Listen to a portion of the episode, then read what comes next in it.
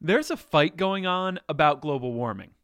No, no, not not that one. That that one's well put to rest. Really.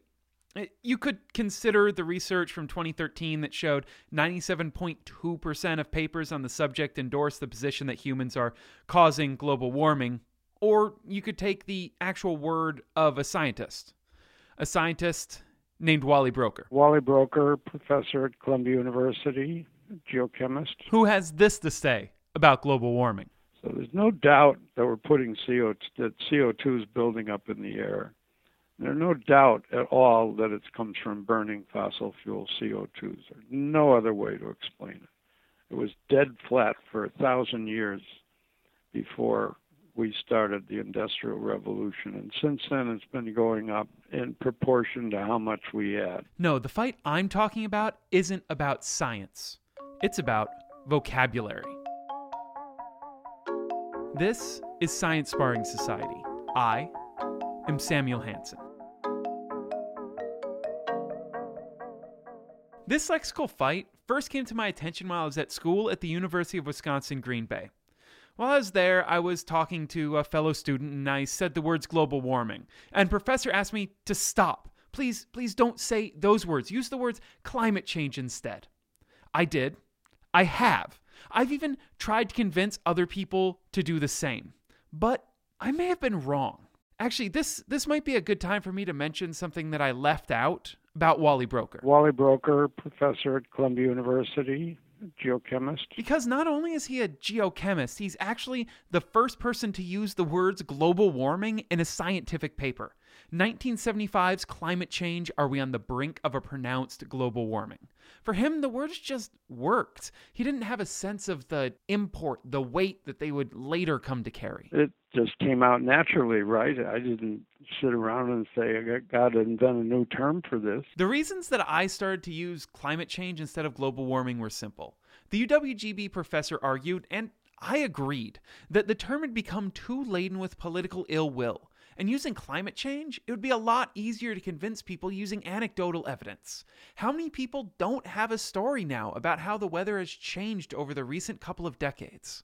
This isn't a partisan issue either. On one side, conservative strategist Frank Luntz told Republicans to use climate change because it sounds more controllable and less emotional. And on the other, the National Resource Defense Council's definition of global warming starts Global warming explained. Climate change is the single biggest environmental and humanitarian crisis of our time. When I asked Broecker about the terms, he pulled no punches. He may have even landed some. Such an obvious thing to say. We put CO2 into the atmosphere, CO2 is going to warm the earth, and it's going to warm it all over the place. So that's global warming. I mean, it's a no brainer. If you want to call it something else, well, you're just making it a bit more confusing to the public. It's going to be a warming. And trust me, the use climate change because it lets you deal with the record snow and cold arguments doesn't persuade him. Weather is all over the place. We've known that. So we have unusually warm summers, we have unusually cold winters. Weather has a lot of noise, and some of that is reflected in climate. It's it's multi-year, multi-decadal, and we're superimposing this warming on that, and um, it's a bumpy ride. Yale agrees with him.